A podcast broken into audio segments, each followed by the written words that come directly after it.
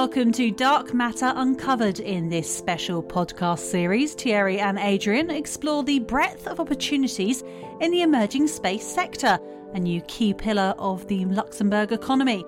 Dark Matter Uncovered is a Lux Unplugged production supported by Hogan Lovells, a global team advising clients on their most complex legal issues on Earth and beyond.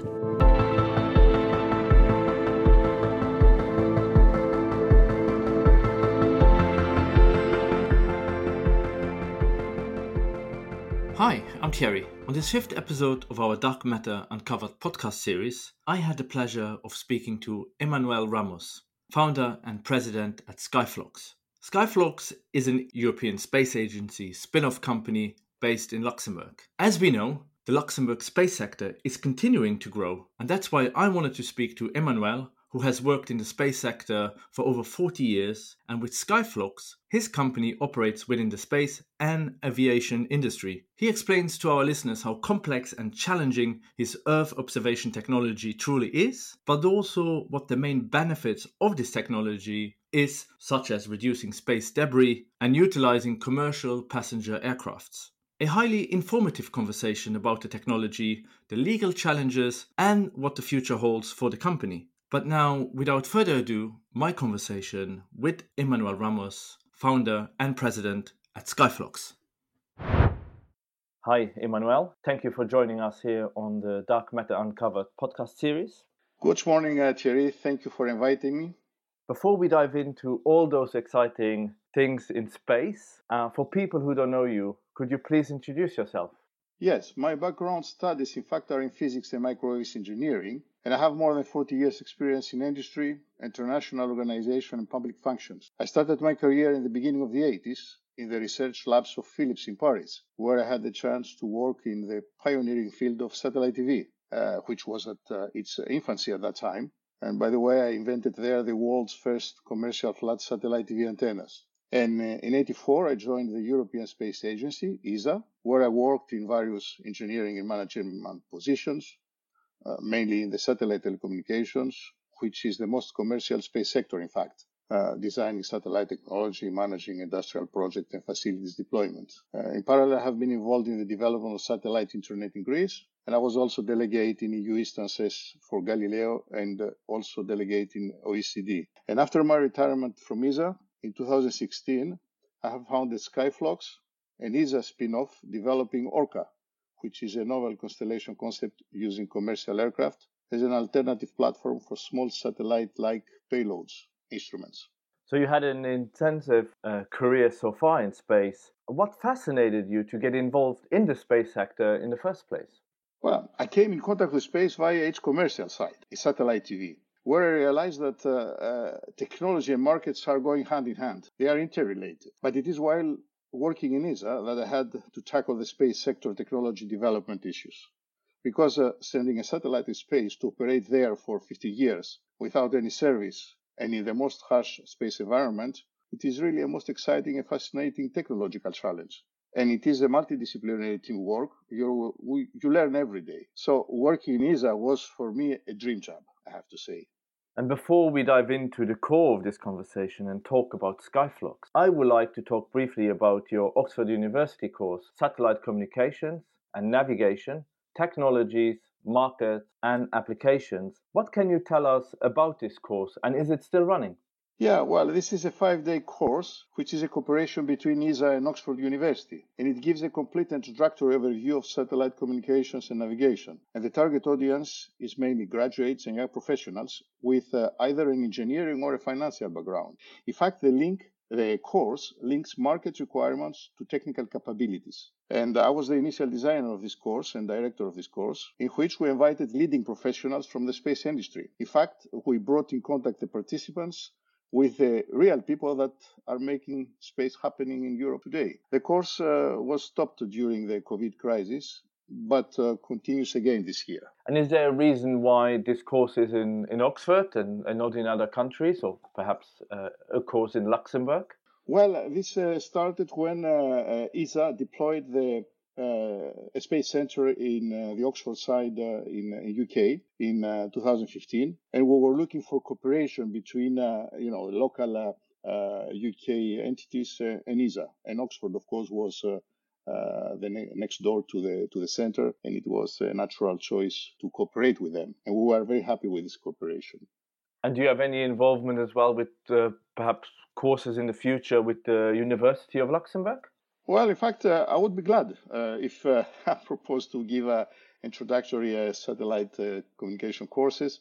I have been teaching in um, in Paris, in Toulouse, in Athens, in universities, and it is a pleasure to talk to students uh, and introduce them to the fascinating space. I mean, space is fascinating. When you look to the numbers, really you are overwhelmed by the, the, the, the how harsh is the space environment, but how how much potential it has.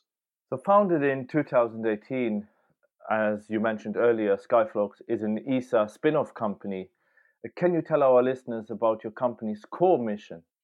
Yeah, Skyflux was created to develop and commercialize Orca. Orca is a novel constellation concept which I proposed while I was in ESA. But as I was re- retiring at that time, the best way to continue the development of Orca was to create Skyflux, which is a license for its development and commercialization. In fact, the Orca concept which means optical and radio frequency constellations on aircraft, it's an acronym, proposes to use commercial airplanes, passenger or cargo, as a platform to carry small equipment and several equipped aircraft from a form a constellation, which may support several Earth observation and telecommunication services. We have selected uh, initially to develop an Earth observation constellation as a first application of the ORCA concept. In the future, we may also go to develop uh, telecommunication uh, constellations. And ORCA, in fact, brings a unique solution offering to complement satellite Earth observation with multiple daily optical and thermal monitoring over Europe.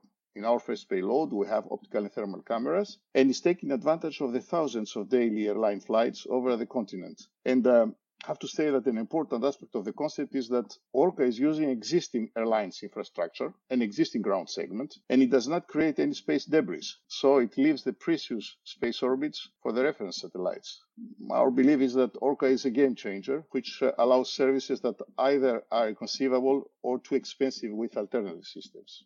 So if I understand this correctly, your system or the Orca system is implemented in a regular passenger flight, and all that data is captured while the, the airplane is flying from A to B somewhere in Europe or, or the US or anywhere else in, in, in the world. Exactly. Uh, we uh, we don't ask uh, airlines to uh, do to change their flight paths. Uh, we just uh, the airlines are just flying their flights normally, and uh, the instruments that we uh, place on, under the, the belly of the aircraft uh, are registering images or data, measuring temperature, for example, or measuring CO2 or other uh, parameters, uh, depending on the instrument, of course. Uh, and then when the aircraft is landing, all these data are downloaded via the LTE network, the mobile network. so we're using as I said, the most reliable infrastructure we have around the earth, airlines, eh, passenger airlines, and um, existing mobile networks. That makes the system very low cost as compared to alternatives. And that's why we believe that it can allow services democratizing the use of Earth observation. So if we would compare this to other systems that will be then sending up a satellite and doing the Earth observation that way. So you're doing a, a more, uh, sus- well, sustainable because the flight is playing, uh, flying anyway.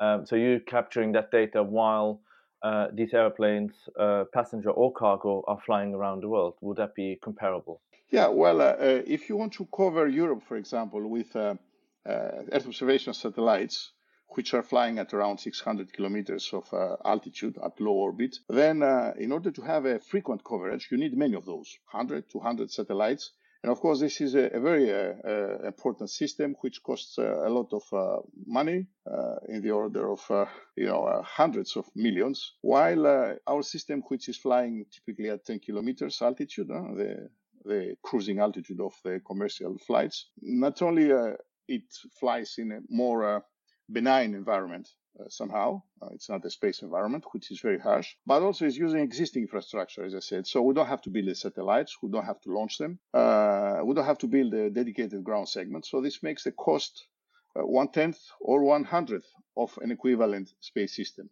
That's uh, that's the advantage of a key advantage of Orca, as well as the fact that with uh, the airplanes, we can access the payloads and either replace them or fix them when their planes are going for maintenance. And this happens uh, quite often, as you know. So uh, it has uh, several aspects that uh, help us uh, believing that this, this really is going to be a game changer.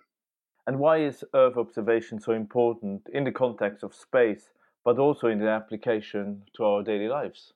Uh, well, Earth observation is invaluable for assessing the Earth system and also the impact of humans on it.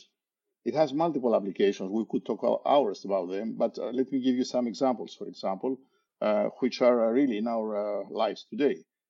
An example is the forecasting of the weather. You can see Earth observation images on your TV every day at the Meteor Report. And uh, without satellites uh, and Earth observation, the Meteor Report would not be as accurate as it could be or uh, you can manage energy sources, for example, or fresh water supplies, or you can manage crops in agriculture.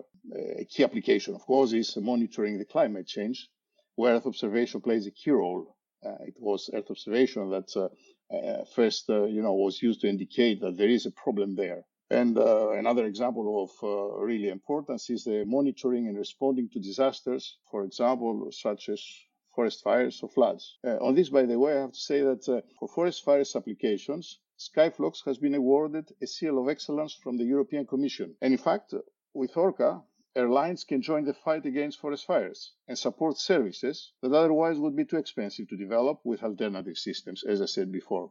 So, as you mentioned just now, the importance of Earth observations and Skyflux being a spin off company of uh, ESA, is uh, NASA uh, doing the same or any other um, uh, space agencies, or is your company the only one doing it? Well, as far as I know, NASA is not working in this area. There is a lot of work going in uh, alternative platforms around the world, alternative to satellites, I mean, like uh, stratospheric platforms or uh, drones. But all these systems have uh, their own problems. For example, stratospheric platforms are also expensive and they have to go to the stratosphere uh, stay there, and uh, they have also to cross the, the airspace. And uh, the the drones, you know, they have limited coverage, and uh, you need hundreds of those if you want to cover really a continent like uh, Europe, or you have to wait too long huh, in order to make an imaging of Europe. So, and also they have regulatory issues. You cannot send in the overcrowded already airspace more aircraft more uh, drone, I mean, sending drones. So um, um, uh, there is quite a lot of work on alternative platforms, but I think that uh, only Skyflux is the only company that I know that develops uh, the Orca system, which, by the way, is patented by ESA. And you just mentioned uh, regulatory challenges and capturing data via regular passion, passenger airplanes. And as we know, the space sector is highly complex, especially with new endeavors and technologies. What legal challenges do you have to overcome uh, to operate because you're working then across the globe. So I'm assuming uh, capturing data in every different area of the world it comes with highly complex legal challenges. It does. As a matter of fact, uh, we want to start operating first in Europe. It's our uh, home uh, base, if I may say, uh, and it's also one of the biggest markets. And then uh, we would like to look to USA, uh, which is the, the other big market. so, because the aircraft are flying mainly over land masses most of the time, it is there where uh, are the markets. It is there where we're looking to uh, to make our operations. But uh, you're right. Uh, this uh, Orca system is at the crossroads between space and aviation, and um, the space laws and the aviation laws are not uh, are not the same. Um, to start with. in order to place any equipment, any equipment, even a screw on, a, on an aircraft, you need to to have it certified via the European Aviation Safety Agency in Europe and equivalent uh, organizations in other, uh, uh, you know, in USA. And there are well-defined and very strict and expensive procedures involving extensive design and testing activities. In fact, this is why it is rather expensive due to the effort involved.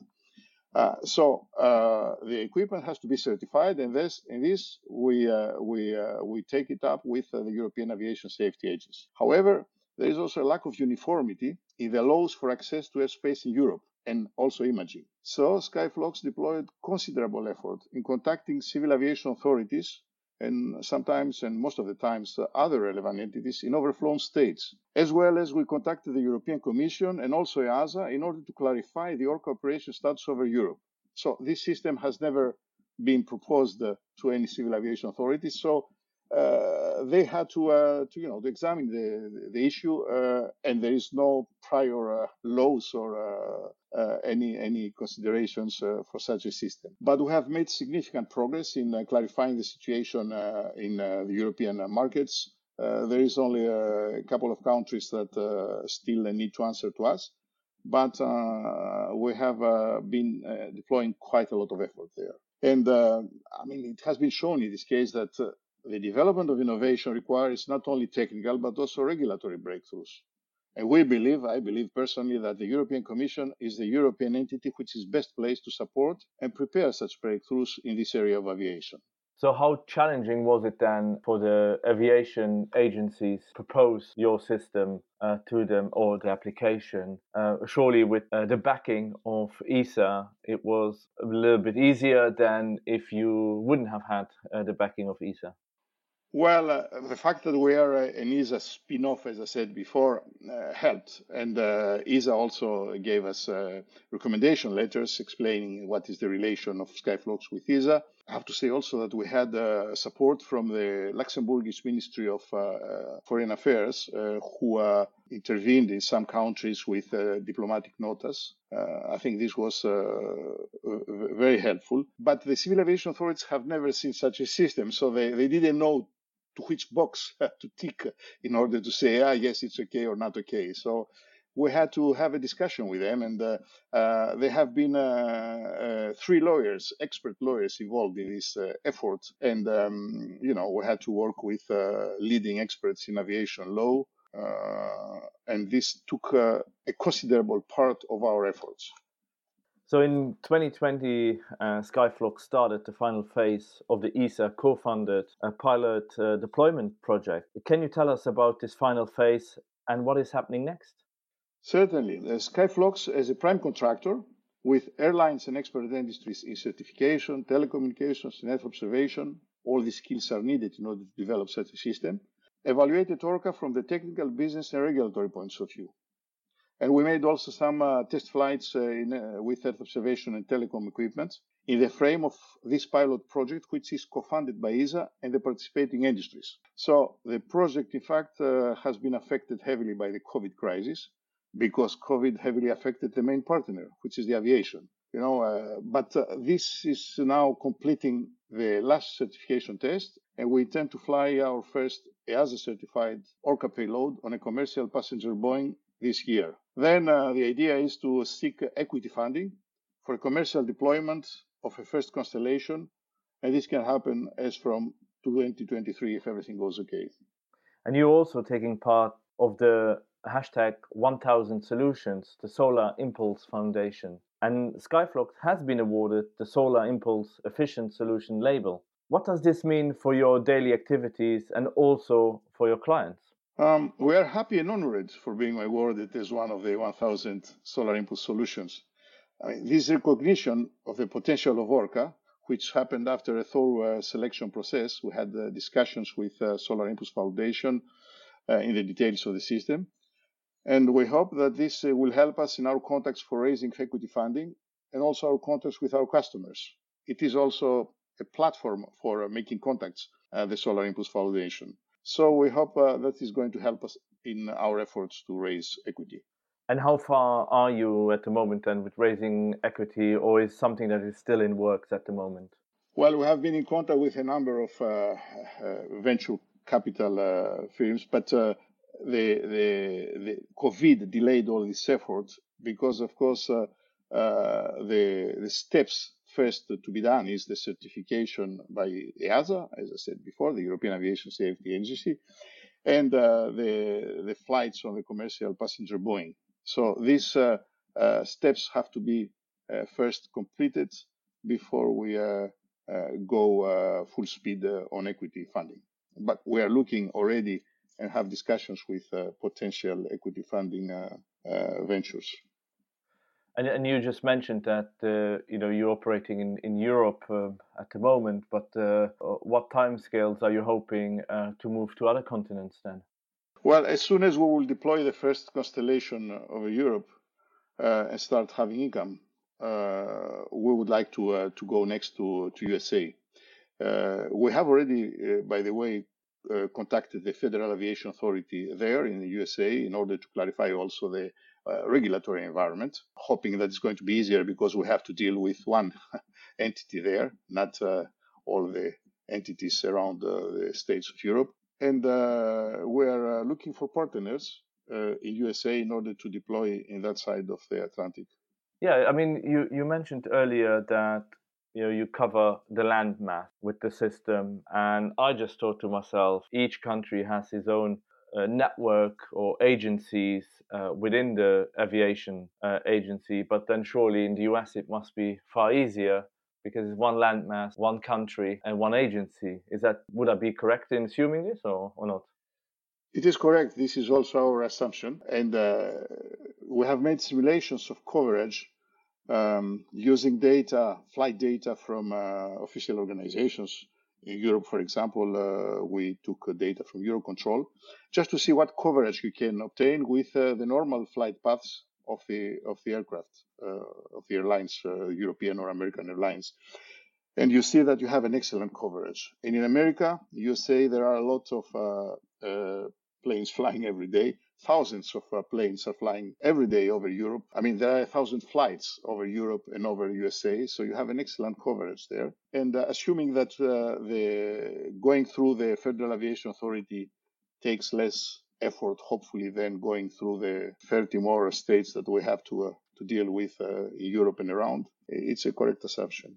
As this podcast is about Luxembourg space sector, what are your expectations from the Luxembourg space sector and the increase of space related businesses being set up in the Grand Duchy? And do you see a commercial benefit working with the European Space Agency and the Luxembourg Space Agency going forward? Well, the Grand Duchy is already a space power, I have to note, because it has one of the major, if not the largest, space operator in the world, which is based in Luxembourg, together with several other space companies in all sectors of the space business. In fact, the active policy of LSA creates conditions attracting space business from all over the world, as you can see from the nationality of the various countries coming there. And uh, in relation to working with ESA, LSA developed a thorough but efficient procedure for selecting the companies to support via these activities. I mean, we have been through that, of course, but it has been uh, quick and efficient. And uh, if I may say about our particular case, the answer is very simple. The Orca development would not have happened without ESA support. And also Skyflux would not have started in Luxembourg without the active support of LSA. For us, therefore, it was uh, a key support from ESA and LSA. And how can uh, Skyflux and the overall space sector continue to drive and attract talent to the Grand Duchy? Because talent is exactly what a business like yours needs. Indeed. Well, uh, Luxembourg has an active participation in ESA, and I believe it should, it should continue with it. This is, uh, you know, the European uh, Forum for uh, developing space in Europe in all areas. And Luxembourg has been active already since long, and uh, it should continue, I believe. But another area needing development in Europe is the early stage equity funding, which Luxembourg could further develop. I mean, it has financial institution experience and what is needed in order to develop that. And already LSA is working uh, with public entities in this area, as far as I know. So SMEs in particular in the applications in the growth segment sector, which are the largest space sector, can be a dynamic job offering sector in Luxembourg, attracting highly skilled employment. And, uh, you know, uh, Luxembourg, if you remember, in the very early pioneering days of the commercial space, based on an innovative and I would say out of the box business plan, managed to create a world leading satellite operator against established competition. And I think it could again excel by creating the investment tools for the next ambitious space technology venture. And uh, something more, uh, incite, make tools to incite investors to take some risk. You know, boats are safe in the harbor, but are not, not designed for this job, but rather for sailing. Emmanuel, it was great talking to you. You have a journey ahead of you, and hopefully, with the right equity funding and your expansion plans into the US and, another continent. Hopefully, in the near future, we're going to talk again and see how you and Skyflux are progressing in the world of space and aviation. Thank you very much, Thierry, for giving me the opportunity to talk about these interesting things. And I certainly look forward to talk to you again. Bye bye. That was Dark Matter Uncovered, your special series dedicated to the Luxembourg space industry and beyond. Subscribe to our Lux Unplugged podcast feed to continue receiving future episodes, either on Apple Podcasts or Spotify.